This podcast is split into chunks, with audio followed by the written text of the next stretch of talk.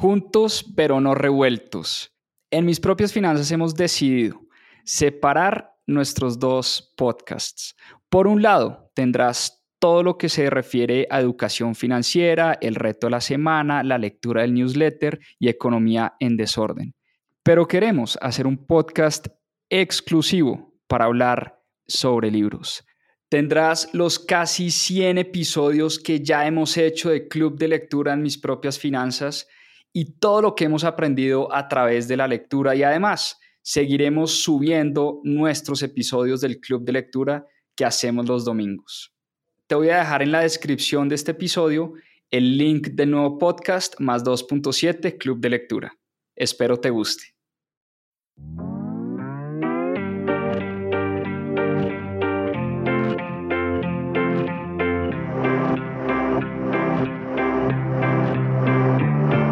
Hola, mi nombre es Juan Pablo Zuluaga, soy cofundador de Mis Propias Finanzas y quiero darles la bienvenida a Más 2.7, nuestro club de lectura. Durante 52 semanas leímos un libro todas las semanas y en este club de lectura van a encontrar la conversación de todo lo que aprendimos a través de la lectura.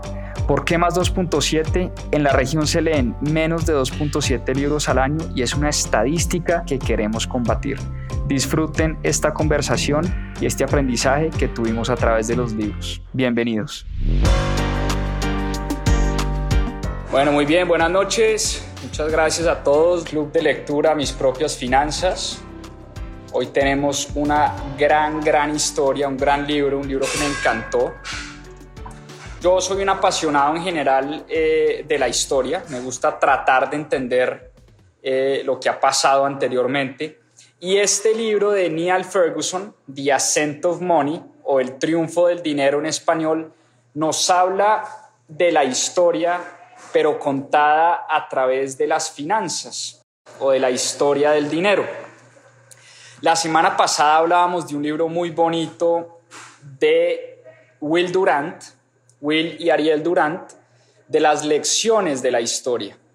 Y yo creo que este libro es un gran complemento a lo que hablamos la semana pasada. Los que se perdieron el live está aquí público en la cuenta de Instagram para que le echen una mirada. Los que se perdieron club de lectura la semana pasada. Pero este libro es un gran complemento porque nos habla también de muchas de las lecciones de historia que nos deja el dinero durante más de 2.500 años de historia de la civilización. Y recordemos que nosotros los seres humanos hemos tratado de responder por muchos años la pregunta de qué es el dinero y mejor aún, cómo hacemos para mover valor o para mover dinero a través del tiempo. En los primeros años de nuestras civilizaciones movíamos valor a través del tiempo con un sistema de intercambio, es decir, yo cambiaba tres vacas por dos camellos y esos dos camellos los cambiaba por una libra de carne y esa libra de carne por un bulto de sal y así sucesivamente nos fuimos encontrando con diferentes formas de transmitir valor a través del tiempo. Por supuesto, ese medio de intercambio, esa forma de intercambio de cosas, no era muy eficiente. Y por eso, a través de la historia, se han encontrado varios elementos que se han convertido en dinero. La sal en algún momento fue dinero, las conchas fueron dinero en algún momento, las piedras fueron dinero, los metales preciosos, el oro y la plata, se convirtieron en la mejor forma de dinero por más de 2.500 años. Y el sistema de monedas se convirtió en la mejor forma de dinero que había. Y el dinero, por supuesto, ha jugado un rol central en la historia de nuestra civilización. Es decir, los imperios han caído y han nacido también por el buen o por el mal manejo del dinero. Y yo creo que este libro es un gran resumen histórico que nos ayuda a entender cómo los distintos imperios de la historia han manejado el dinero, qué es lo que está pasando hoy en día y cómo la historia nos puede enseñar un poquito a entender el mundo financiero el mundo macroeconómico, el mundo geopolítico también, entendido a través de la importancia que tiene el dinero. Yo creo que hay tres lecciones principales que Neil Ferguson nos deja eh, en su libro. Son muchas las lecciones, pero hay tres en las que me quiero enfocar esta noche. La primera es que la pobreza no es el resultado de unos ambiciosos banqueros eh, que se aprovechan y explotan a los pobres. Eso no es lo que nos demuestra la historia y ya vamos a ver por qué. La segunda es que el sistema financiero y las inequidades del sistema financiero refleja muy bien lo que somos como seres humanos y como raza humana. Recuerden lo que nos decía Will Durant sobre la biología de los seres humanos. Somos seres humanos desiguales por naturaleza. Lo mismo pasa en las finanzas y también ya vamos a hablar por qué. Y la tercera lección importante es que no hay nada más difícil que predecir una crisis financiera. No hay nada más difícil que saber para dónde van los mercados financieros, sobre todo hoy que están tan entrelazados y tan interconectados, es casi imposible tener la bola de cristal y adivinar hacia dónde van las cosas. Pero lo que sí juega un rol importantísimo es el conocimiento de nuestra historia financiera el conocimiento financiero y la educación financiera, lo dice Neil Ferguson en la introducción de su libro. Porque hay una gran paradoja hoy en día y es que entre más integrados están hoy los mercados financieros y entre más entrelazados están hoy los, los mercados financieros, más oportunidades tenemos los seres humanos de capitalizar las buenas inversiones y de encontrar buenas oportunidades de rentabilidad y de inversión en los mercados. Los mercados hoy nos ofrecen enormes oportunidades de inversión, pero paradójicamente solo unos pocos que conocen cómo funciona este juego del dinero, que han estudiado la historia del mundo a través de las finanzas y a través de la historia del dinero, son solo esos pocos los que pueden capitalizar esas oportunidades. Y yo creo que este libro nos, nos enseña y nos explica muy bien qué es lo que está pasando hoy en día. Uno se hace la pregunta todo el tiempo de cómo es posible que mientras el mundo está sumergido en una de las peores crisis financieras de los últimos 50 o 60 años a causa de la pandemia del coronavirus, ¿cómo es posible que el año 2020 haya sido uno de los mejores años para los mercados financieros en los últimos 20 o 30 años. ¿Cómo es posible que todas las bolsas del mundo hayan terminado en altos históricos? ¿Cómo es posible que hayamos tenido una recuperación tan acelerada aun cuando las empresas estaban quebrándose, los países entraban en, en recesión, las personas se iban a la calle? Vimos tasas de desempleo del 20-25% en algún momento el año pasado ¿Cómo es posible? Es la gran pregunta que nos hacemos. Y yo creo que cuando uno estudia la historia del dinero se da cuenta de la importancia de las lecciones precisamente de la historia y volviendo a Will Durant, las lecciones que nos puede dar la historia cuando uno estudia lo que ha pasado anteriormente. Y empecemos a hablar, y, con el primer capítulo del libro que habla de hace 500 años. 500 o 600 años cuando llegaron los españoles a conquistar América, que fue un accidente, por cierto, porque no venían a conquistar América, sino iban a, a conquistar las rutas de las especies en India. Y cuando llegaron los españoles a América, el imperio inca era un imperio comunista por excelencia. El imperio inca no conocía el dinero como lo conocemos nosotros hoy en día. El imperio inca era un imperio y una sociedad que dependía 100% de la planeación central y de la explotación de la fuerza laboral de, los indígenas.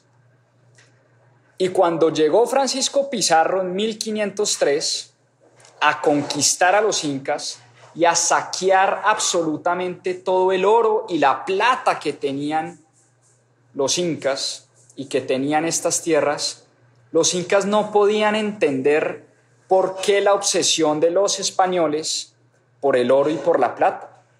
El oro y la plata eran para los incas conceptos inclusive poéticos. El oro para los incas era el sudor del sol, La plata era las lágrimas de la luna.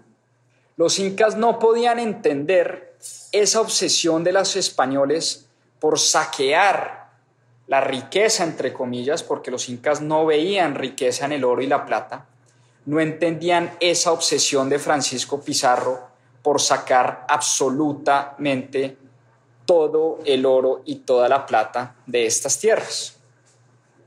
¿Por qué esa obsesión por ese metal precioso? Porque por supuesto los españoles podían convertir ese oro y esa plata en monedas. Y esas monedas significaban valor en la España del 1500 y en la España del, del 1550. Esas monedas significaban dinero y ese dinero se transmitía en poder. Ahora, hay una cosa muy importante. Lo que para España fue una bendición y fue haberse encontrado estas tierras llenas de oro y llenas de plata, también terminó siendo una de las grandes maldiciones para el imperio español. Y esta es una lección de la historia que se repite una y otra vez. Es que en la medida en que encontramos cosas que se convierten en dinero, pero abusamos de la oferta de esas cosas, en este caso abusamos de la minería de la plata, de la minería del oro, y empezamos a sacar en cantidades exponenciales plata de la tierra, a saquear la plata y el oro que tenían los americanos, ¿sí? A España se le convirtió la plata en su mayor maldición, porque rápidamente su moneda se devaluó de manera exponencial. Es decir, perdió casi todo el valor. España, que era uno de los grandes imperios de la época, empezó a caer y a quebrarse y a desboronarse por la falta del control de la oferta monetaria del dinero. Y esa abundancia, como les digo, que en algún momento fue una bendición para España, terminó siendo una de sus grandes maldiciones. Y una de las lecciones más importantes de la historia económica del mundo es que el valor de los metales no es un valor absoluto per se. Es decir, el oro y la plata no tienen valor absoluto. Y cualquier cosa que se convierte en dinero en algún momento, se convierte en dinero únicamente porque hay otras personas dispuestas a pagar por esa cosa que es dinero, porque hay demanda por esa cosa. Pero un incremento en la oferta hace que ese dinero pierda valor. Y la oferta, el exceso de oferta de dinero no hace a las sociedades más ricas, que es uno de los grandes errores que cometemos una y otra vez. Los grandes estados, los grandes gobiernos, las grandes civilizaciones han cometido el error una y otra vez de pensar que entre más dinero físico tengan, más riqueza van a tener o más riqueza van a crear. Y eso es una de las grandes mentiras de la historia económica. La importancia de la confianza en el rol del dinero en la sociedad es un tema fundamental. El dinero es dinero en la medida en que yo confío en que un ente central no va a crecer la oferta de un momento para otro de manera abrupta. Cuando yo cambio mi trabajo, vamos al ejemplo puntual, cuando yo cambio mi trabajo por dólares, estoy confiando el que el, que señor Jerome Powell, ¿no? el director de la Reserva Federal de Estados Unidos, que la directora del Tesoro americano, que los banqueros centrales del mundo y de Estados Unidos no van a permitir que crezca la oferta monetaria de dólares de manera exponencial, porque eso puede llegar a causar una enorme inflación y eso puede llegar a causar que el dinero que, que yo cambio, que el trabajo que yo cambio por dinero, resulte, por supuesto, en la pérdida de valor económico para mí. Y eso ha pasado en muchos países y pasó en España porque la plata, las monedas de plata que eran dinero, aquí que me están preguntando, las monedas de plata que eran dinero, esas monedas resultaron valiendo prácticamente nada por el exceso de oferta de plata cuando empezaron a saquear estas tierras. Y el dólar, que sigue siendo la moneda más fuerte de todas, nunca ha sido buen resguardo de valor. El dólar ha perdido poder adquisitivo de cerca del 85% en los últimos 50 años. Óiganme esto. El dinero es sinónimo, vuelvo y repito, de creencia entre dos partes, de esa fe y esa confianza que hay entre una sociedad y entre su banco central, que en este caso son los que manejan la política monetaria de un país. Y esto nos lleva a hablar del nacimiento del crédito, porque más importante que el dinero es tal vez el sistema de préstamos que se dio por allá en Mesopotamia hace muchísimos años. Y el crédito viene de la palabra latín credo. El crédito significa creer. Es decir, cuando yo tomo un crédito o cuando yo otorgo un crédito, yo estoy prestándole a alguien y estoy creyendo en que esa persona me va a pagar. Ahora, sin el nacimiento del crédito. Esto es muy importante y esto lo dice Neil Ferguson en su libro. Sin el nacimiento del crédito y de ese fenómeno financiero y ese fenómeno monetario, no hubiéramos tenido la civilización que tenemos hoy y la sociedad que, la, que tenemos hoy. Y para conocer las finanzas modernas, Europa tuvo que importarlas, ¿no? y robárselas de Asia. Y por allá un señor llamado Fibonacci se trajo de la India muchos de los conceptos matemáticos que hoy reinan en el mundo financiero. Fibonacci se trajo de India el concepto de valor de dinero en el tiempo, el concepto de la tasa de interés, el concepto del sistema decimal, tan importante hoy en el mundo de las finanzas. Y ese ese robo, entre comillas, de Fibonacci a los matemáticos indios terminó consolidándose en las finanzas como las conocemos hoy. Y Venecia, la Venecia de Italia de los años 1500, fue un gran laboratorio para los préstamos en Europa.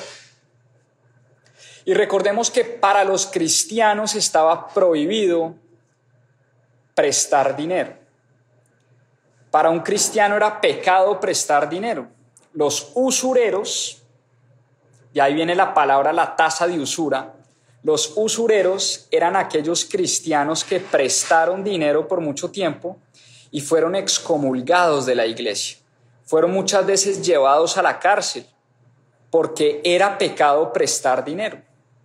Y recordemos que los judíos fueron expulsados de España en 1492 y los judíos se convirtieron en los primeros prestamistas del mundo. Los judíos llegaron a Venecia después de haber sido expulsados de España y llegaron a muchas otras partes del mundo, pero los judíos que llegaron a Venecia fueron los primeros prestamistas de dinero. Y así se empezó a crear todo un sistema de crédito, de préstamo, y ese sistema tuvo un efecto enorme en el desarrollo de las sociedades y de las ciudades-estado italianas. Y una de las lecciones importantes que nos deja la historia, y cuando uno estudia la historia de cómo nació el crédito por allá en la Italia de 1500, y ya vamos a hablar de Florencia, pero una de las lecciones es que la falta de mercados financieros desarrollados es la que da el espacio para que se creen estos usureros, o en otras palabras, estas personas que abusaron de esas tasas elevadísimas al momento de hacer préstamos. Entonces no fue la creación de los grandes bancos, sino al revés. Fue la falta de los bancos lo que hacía que los usureros se pudieran aprovechar de los más pobres y los más necesitados a la hora de prestar dinero. Y es que había un conflicto fundamental en ese momento. ¿Cómo hacían los prestamistas para ganar dinero si no cobraban tasas altas? Era imposible. Pero también al cobrar tasas altas muchas veces terminaban excomulgados y terminaban en la cárcel. Entonces aquí se da el nacimiento de la banca. La solución para que eso no pasara era volverse y convertirse en grandes prestamistas, ya no en usureros individuales o el gota gota, como lo están mencionando aquí en el chat, el famoso gota gota, sino que el crédito se convirtió, fue en grandes bancos que empezaron a prestar grandes sumas de dinero. Y a través del volumen lograron convertir en rentable ese negocio de la banca. Y como muchas de las grandes innovaciones importantes en nuestra historia financiera, pues se dio en la Florencia de los años del 1500. Muchas, muchas de las innovaciones financieras de nuestro mundo, como las conocemos hoy, nació en Florencia y nació con una familia que tal vez ha sido la familia con más influencia de la historia reciente, los Medici de Florencia. Lorenzo de Medici fue el gran creador de este emporio financiero en la Florencia del 1500. Nicolás Maquiavelo, esto es una biografía que les, les recomiendo muchísimo. Escribió Maquiavelo, el gran filósofo, escribió la historia de Florencia y escribió la historia de los Medici, es una historia fascinante. Y los Medici dominaron el arte cambiario fueron, los llamaríamos hoy en día, los primeros traders de Forex, ¿no? Los primeros traders de distintas monedas. Y es que el mayor cliente de los Medici fue el papado de Roma. ¿Por qué? Porque Roma recibía tributos de muchas ciudades y muchos países de Europa y los recibía en distintas monedas. Y los Medici, en cabeza de Lorenzo, se convirtieron en expertos en intercambiar ese tipo de monedas. Fueron literalmente los primeros traders de Forex en el mundo. Y Giovanni de Medici después heredó también ese legado de Lorenzo. Y Giovanni de Medici fue realmente el gran banquero de la época. Fue el gran banquero de la época. ¿Y por qué los llamaban banqueros? Aquí va un dato curioso. Porque los Medici y los prestamistas de la época hacían sus finanzas literalmente en bancas de parque a las afueras, en la calle. Se sentaban en unas bancas de un parque y de ahí, viene el término banco o banchieri en italiano. El término banco viene de la palabra banca de parque, porque ahí se sentaban los Medici a intercambiar monedas y hacer sus primeras transacciones. Y los Medici lograron una cosa importantísima, una de las lecciones que uno puede tomar nota y aprender de los, de los grandes banqueros del mundo, es que lograron su gran fortuna a través de la diversificación y la descentralización de sus negocios. Los Medici pusieron sucursal en Venecia, en Génova, en Florencia, en París, en Roma tenían sucursales bancarias en diferentes ciudades de Europa y eso les permitió hacer arbitraje. ¿Qué es arbitraje? Es aprovecharse de la diferencia que hay hoy en día entre hoy en día y desde esa época, de la diferencia que había entre ciertos productos financieros. Y fíjense lo interesante, si Roma, si los Medici en Roma se daban cuenta que el oro, por ejemplo, valía menos en Roma que en París, lo que hacían los Medici eran pasar dinero de París a Roma y comprar ese oro más barato y salían a venderlo nuevamente en París. Eso fue el famoso arbitraje y eso fue lo que convirtió a Giovanni de Medici en uno de los banqueros más grandes y más poderosos del mundo. El dinero, por supuesto, una vez se creó todo este sistema crediticio, ya no era como lo entendían los españoles, que era la cantidad de oro y la cantidad de plata para poder producir monedas. El dinero era la suma del dinero físico y el dinero circulante en crédito. Y se empezó a crear ese sistema que hoy se llama el sistema fraccionario de reservas, que manejan todos los bancos del mundo. ¿En qué consiste ese sistema fraccionario de reservas? Para explicarlo de manera muy sencilla, cuando yo tengo 100 dólares y los deposito en un banco, mi banco puede guardarme 10 dólares y salir a prestar 90 dólares. ¿Sí? Digamos que Juan Pablo deposita en el banco 100 dólares y el banco de Juan Pablo guarda 10 dólares de Juan Pablo y presta 90 dólares. ¿A quién se los presta? A Pedro.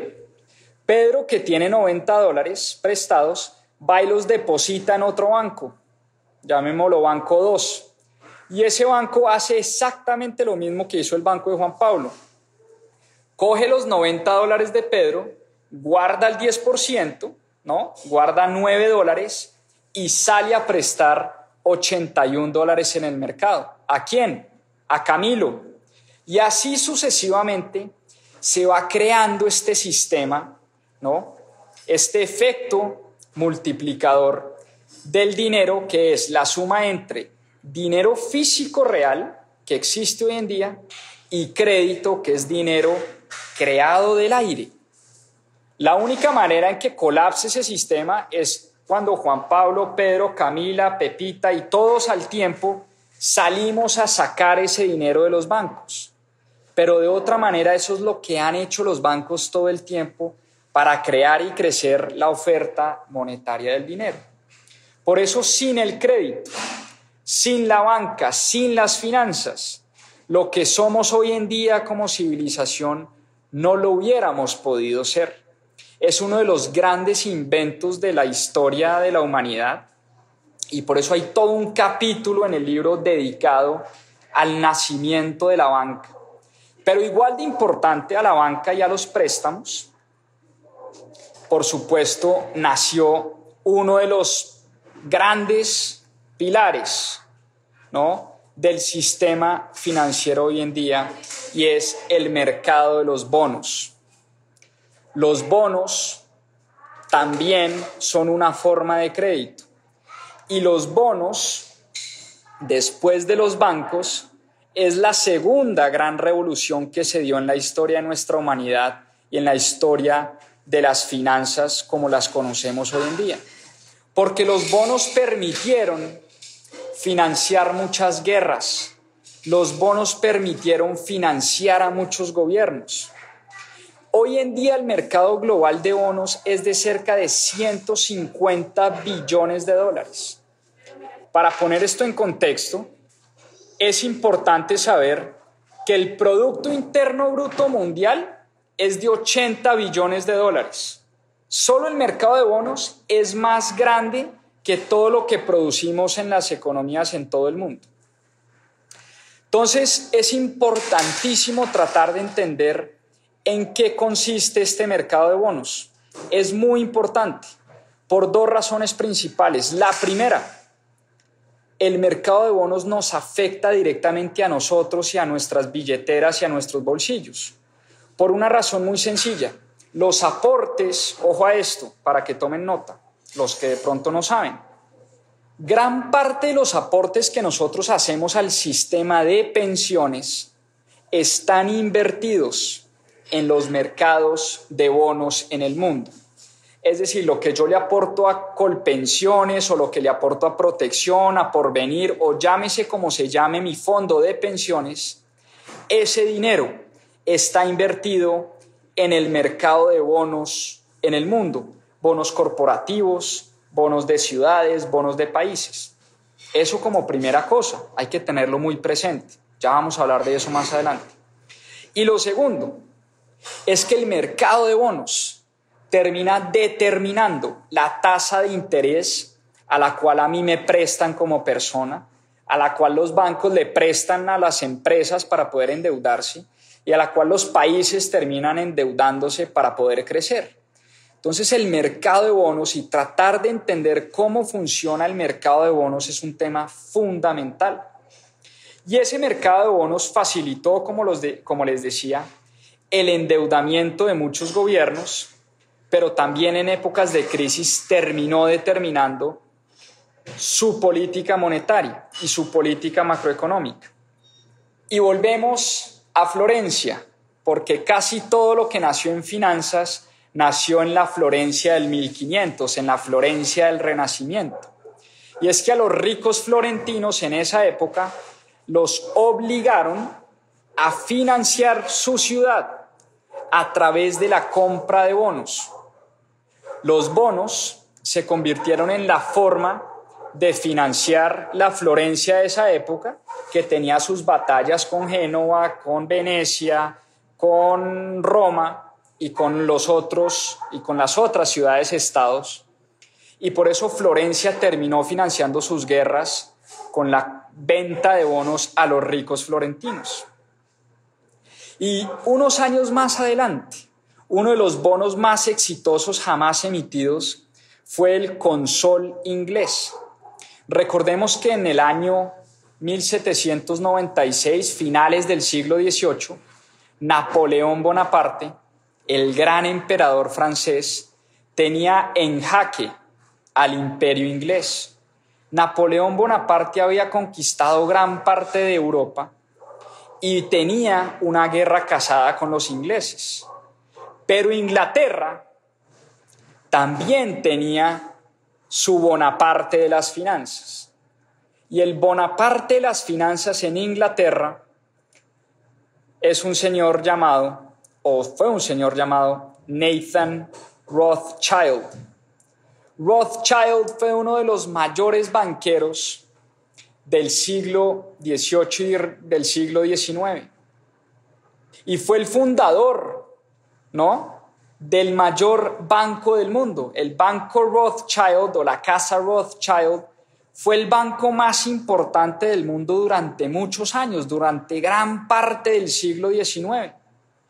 Y esa batalla entre franceses e ingleses no solo fue una batalla entre dos ejércitos, sino fue una batalla entre dos sistemas financieros distintos. Por un lado, los franceses, financiaban esas guerras y esas batallas con impuestos de esas colonias que iban colonizando, de esas ciudades y esos países que iban conquistando. Les cobraban impuestos y a través de esos impuestos financiaron las guerras napoleónicas. Así era que Napoleón Bonaparte financió sus guerras. Por el contrario, los ingleses financiaron su guerra contra Napoleón a través de la casa Rothschild. Y esa casa Rothschild, con la emisión de bonos, le dio acceso a muchos ciudadanos ingleses a que le apostaran al triunfo de los ingleses en esa guerra. Y por supuesto, en la medida en que ganaban los ingleses, esos bonos subían y fue una de las mayores apuestas financieras de la historia. Mucha gente hizo mucho dinero con esa compra de esos bonos, ese console inglés. Un poeta alemán dijo en ese momento que el dinero era el dios de su tiempo y que Nathan Rothschild era el profeta. Nathan Rothschild no solo manejaba el dinero, no solo manejaba el banco más grande del mundo, sino que tuvo una influencia política enorme. La influencia política de este señor logró que Inglaterra derrotara a Napoleón Bonaparte en esas guerras napoleónicas y además después también tuvo una influencia enorme en el desarrollo y en el desenlace de la guerra civil en Estados Unidos. Lo vimos hace dos semanas con el, con el libro de JP Morgan. Los Medici, los Rothschild, los Morgans dominaron el mundo. En la medida en que lograron dominar las finanzas, dominaron también la geopolítica y tuvieron un poder enorme en la manera en cómo se financiaban los gobiernos y en la manera como se desenvolvían las guerras en ese momento. Pero fue una guerra la que acabó tal vez con esa hegemonía de los grandes banqueros, la Primera Guerra Mundial, que fue un desastre para los rentistas de capital, por una razón muy sencilla, y nos lo explicó años después Milton Friedman, el gran, economía de la el gran economista de la Universidad de Chicago. Decía Milton Friedman que los rentistas de capital perdieron su hegemonía en la medida en que la guerra causaba escasez.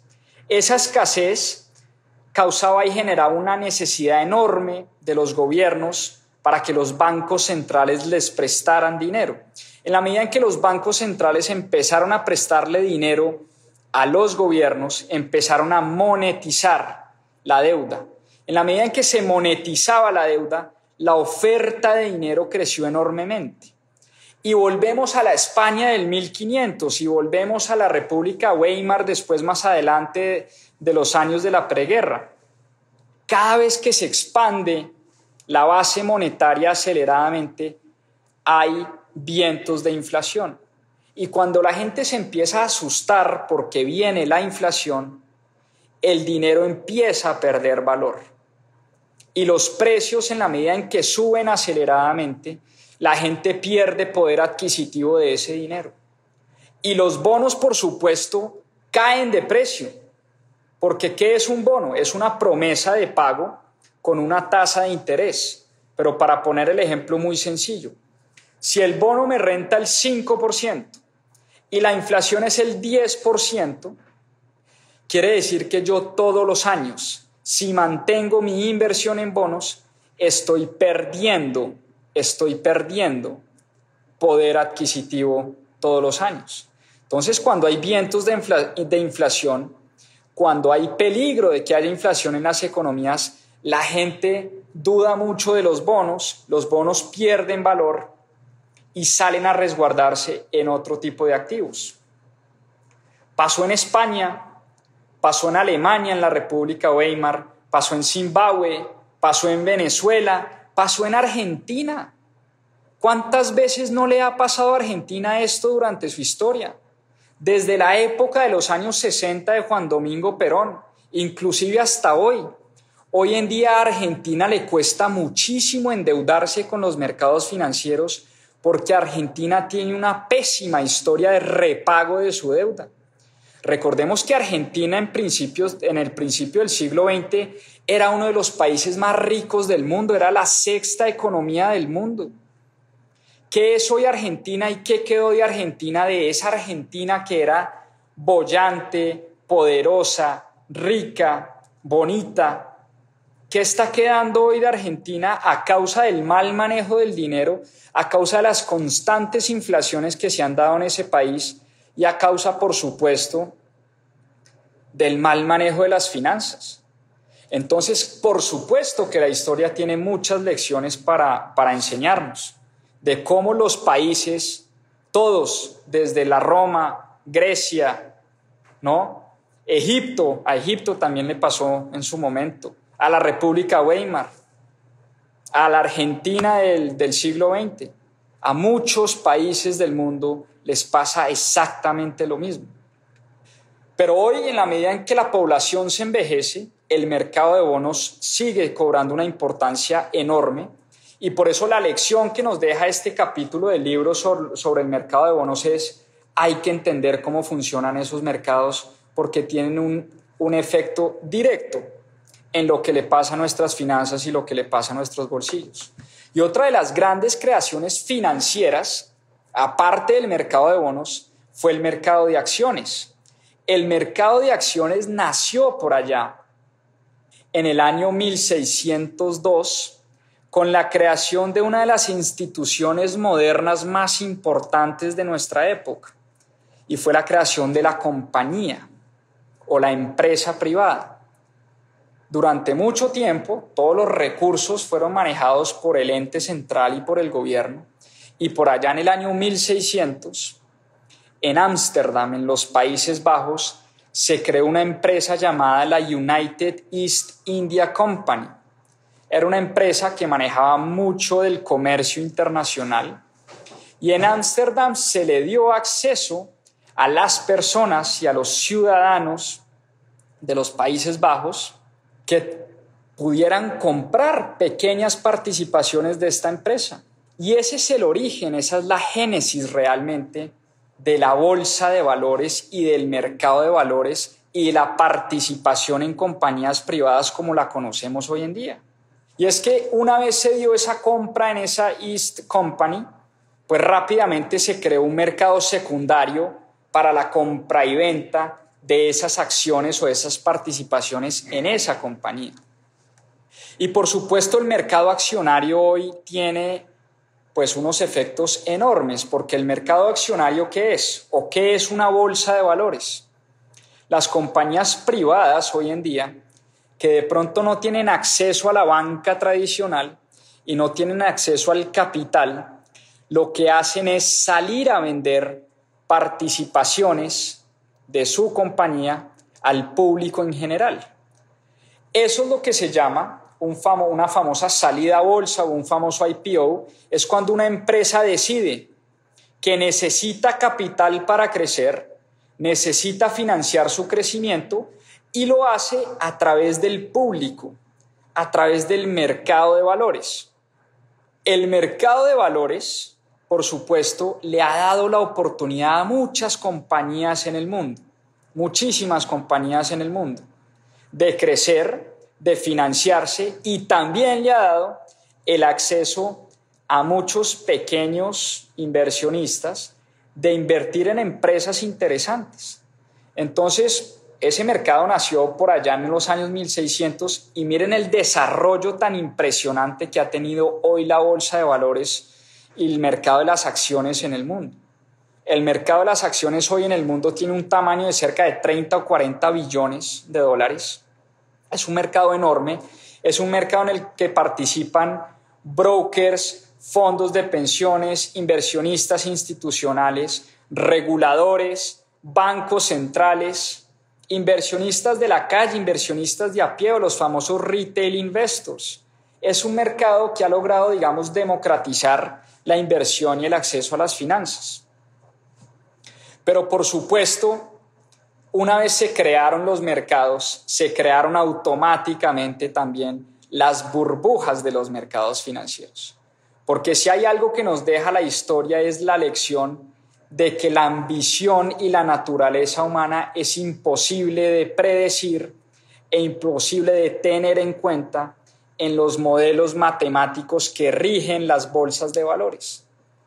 Uno puede creer que los mercados son perfectos y que los mercados se estabilizan de vez en cuando, pero lo que no hemos logrado nosotros es tratar de descifrar el efecto que tienen las emociones humanas a la hora de invertir en el mercado de valores.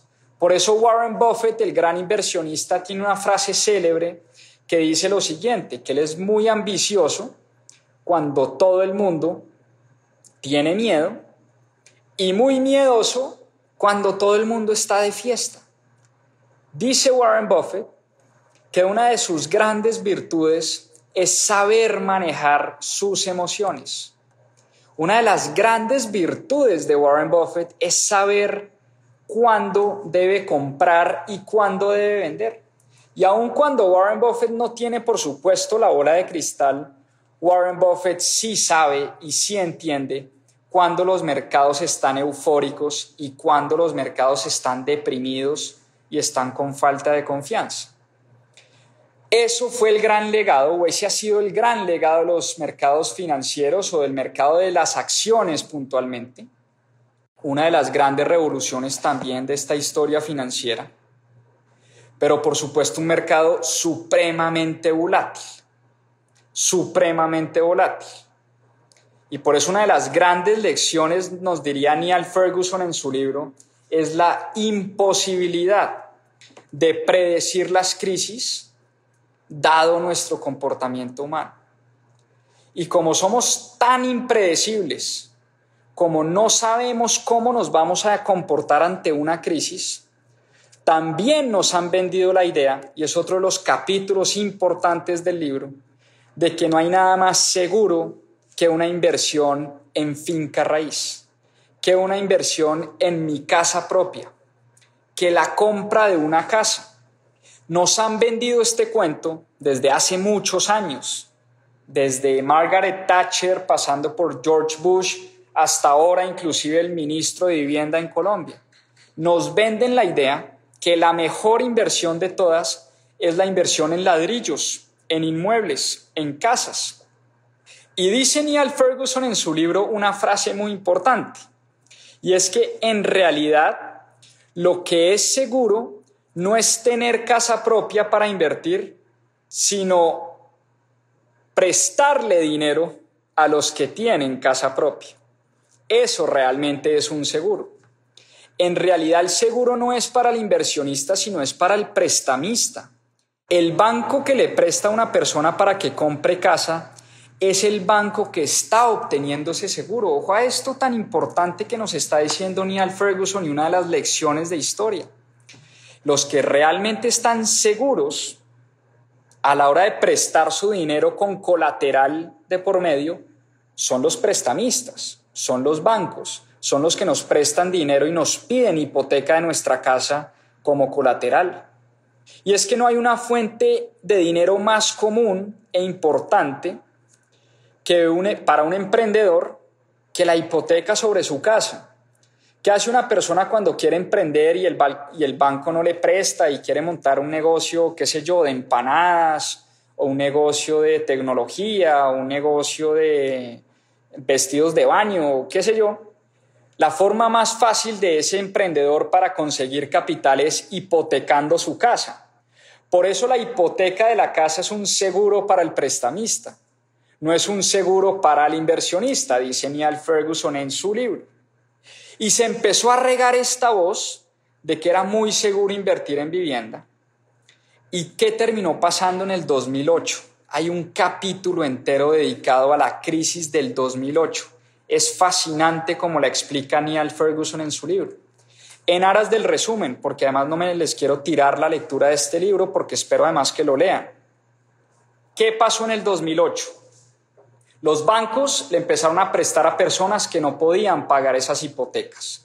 Los bancos de inversión empezaron a empaquetar esas hipotecas en unos productos y en unos derivados financieros que le vendían a los fondos de pensiones, a los fondos de capital privado, a los inversionistas del mundo. Las calificadoras de riesgo, Fitch, Standard Poor's, todas las calificadoras de riesgo le dieron una calificación triple A a estos productos financieros. Y las aseguradoras, como AIG y muchas otras, le dijeron a los bancos de inversión, mire, no se preocupe que si algo sale mal, yo respondo.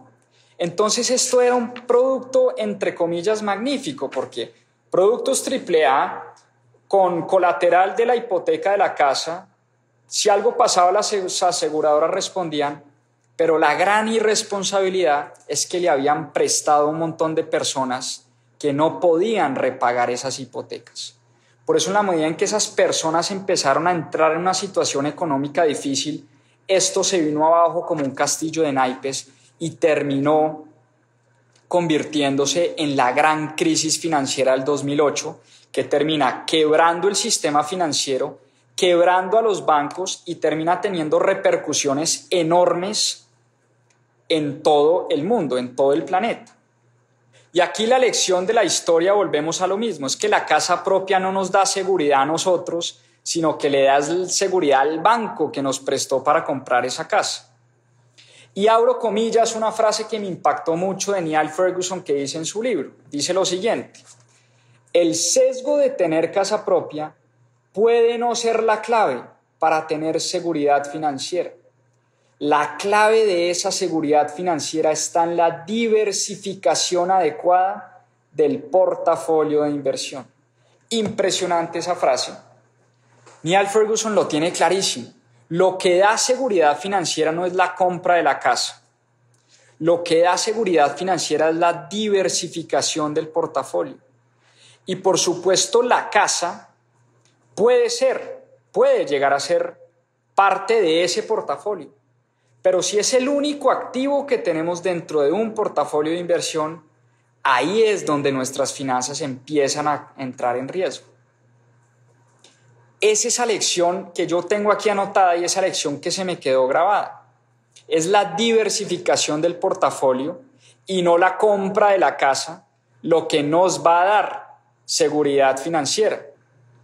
Y en la medida en que se fueron sofisticando estos mercados financieros, por supuesto, cada vez más entendemos que estamos entrelazados.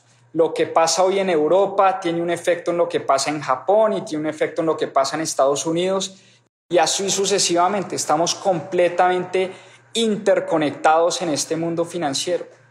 Y en medio de ese desarrollo del mundo financiero se dio otra de las grandes revoluciones en las finanzas hoy en día y que la estamos viviendo en carne propia, y fue el surgimiento de China como potencia financiera y como potencia mundial. China tiene una población de cerca de 1.400 millones de personas la población más alta del mundo, es el país más poblado en el planeta. Y por supuesto el gobierno chino, en cabeza del Partido Comunista, tuvo que salir a darle empleo a esta cantidad de personas. Y la única forma de hacerlo era promoviendo una política industrial en China y promoviendo la creación de fábricas en su país. Por eso China se convirtió en la fábrica del mundo. Muchas empresas empezaron a estar incentivadas para mover y trasladar sus fábricas a China y en la medida en que empezaron a poner sus fábricas en China, mucha gente empezó a emplearse y mucha gente empezó a salir de la pobreza. Se empezó a crear una clase media muy sólida y muy poderosa y además una clase de millonarios que empezaron a mover la economía aceleradamente. Y China sabía que para que sus exportaciones fueran competitivas, no podía dejar que su moneda, el renminbi, se apreciara de manera acelerada. Por eso China empezó a comprar en los mercados financieros todos los dólares posibles. Y China se convirtió en el mayor comprador de bonos en el planeta de bonos, sobre todo de Estados Unidos. Y la gran paradoja es que Estados Unidos, un país capitalista, se convirtió o terminó convirtiéndose en el mayor deudor de China, un país comunista.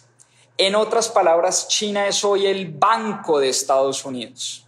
China le tiene prestado a Estados Unidos billones de dólares. ¿A través de qué? De la compra de sus bonos. China tiene enormes cantidades de reservas de dólares.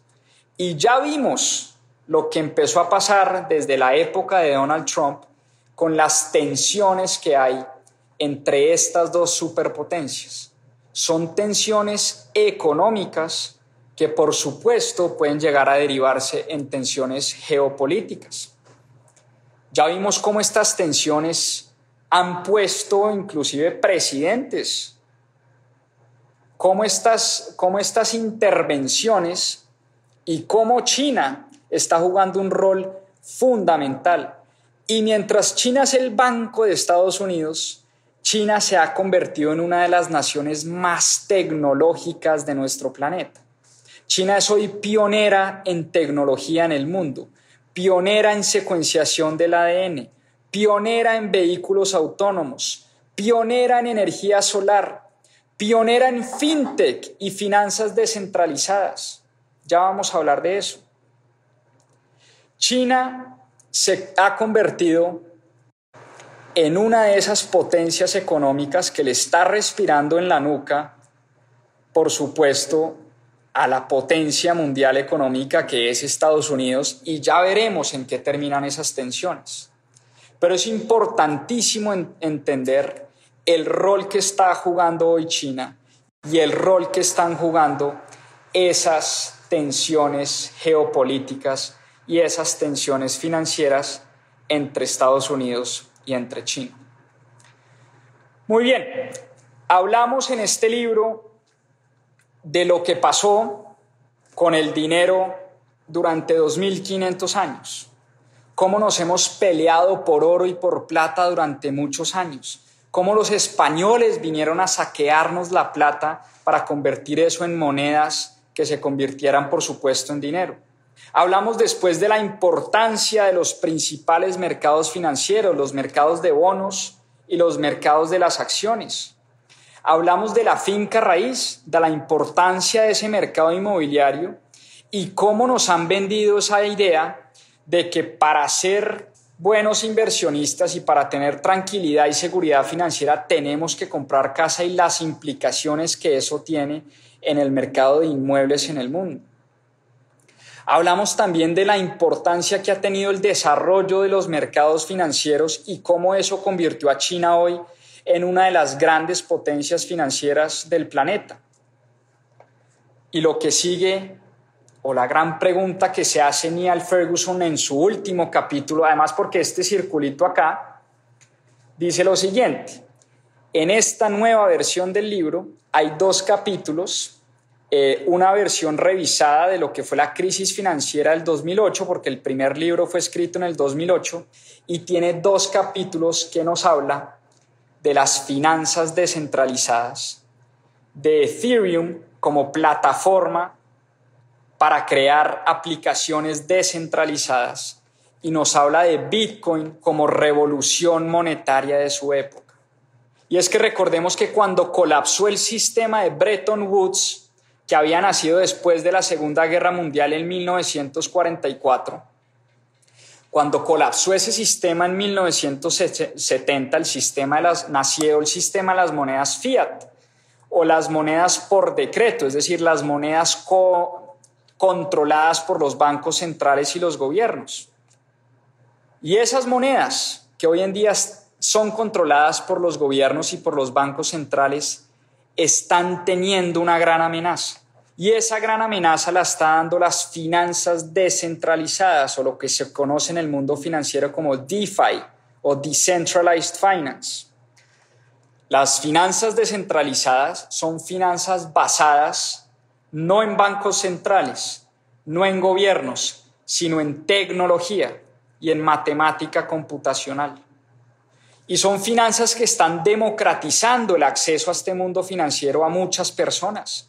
Muchas personas que no tienen acceso a la banca tradicional, a la banca central, que no tienen poder político y no tienen poder económico, hoy en día están teniendo acceso gracias al desarrollo de esta nueva tecnología de las finanzas descentralizadas. Y Bitcoin, dice Neil Ferguson en su último capítulo del libro, fue una revolución de su tiempo y es una revolución de su tiempo. Recordemos que Bitcoin nació en 2008 cuando Satoshi Nakamoto en plena crisis financiera, mientras los bancos centrales del mundo se quebraban, mientras la banca y todo el sistema financiero se venía a pique, nació este sistema descentralizado peer-to-peer, -peer, es decir, entre personas, sin necesidad de un ente central y con la única condición y lo que garantizaba ese sistema era la tecnología, la programación y la matemática computacional.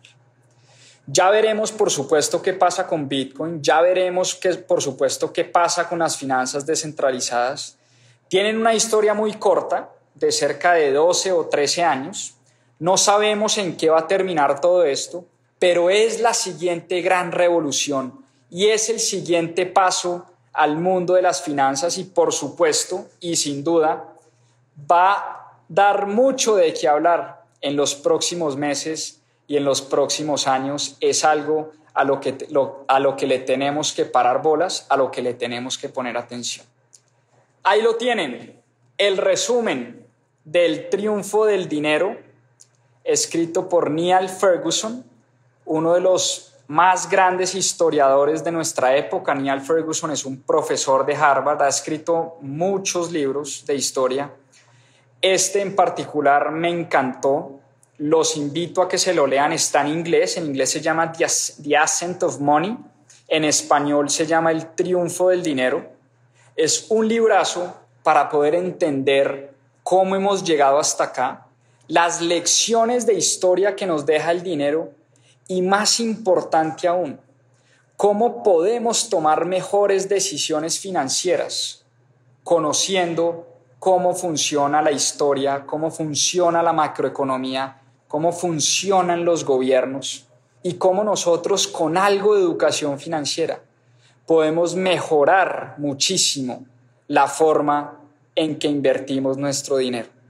De eso se trata, de eso se trata este club de lectura, de que pasemos de la teoría a la práctica, de que después de leer este libro nos preguntemos en qué tenemos invertido nuestro dinero, cómo están construidos nuestros portafolios, qué lecciones nos puede dejar la historia para aprender a invertir mejor. De eso se trata Club de Lectura Mis propias finanzas, de aprender de los grandes, de aprender de las lecciones de historia, de aprender de los grandes empresarios, las grandes inversionistas, los grandes historiadores, para tomar mejores decisiones para crecer nuestro intelecto financiero, para crecer nuestra conciencia financiera y poder administrar mejor las finanzas de nuestra familia, las finanzas de nuestra casa, que al fin y al cabo es la empresa más importante de todas. Espero les haya gustado, espero por supuesto lean el libro, espero estén encarretados con este club de lectura y se lo gocen tanto como yo, yo me lo gozo hartísimo me lo gozo mucho preparándolo. Eh, y bueno, se trata es que entre todos elevemos ese nivel de conciencia financiera y sigamos aprendiendo. Un abrazo para todos. Chao, chao. Muchas gracias por acompañarnos en este capítulo de Más 2.7. Acá les dejo unos adelantos de lo que se viene en nuestro próximo episodio. A seguir aprendiendo. Hoy vamos a hablar de capitalismo consciente. Más que un libro es un movimiento, es una filosofía de negocios, una filosofía impulsada por dos personas, John Mackey, quien fue el fundador de Whole Foods, y Raj Sisodia,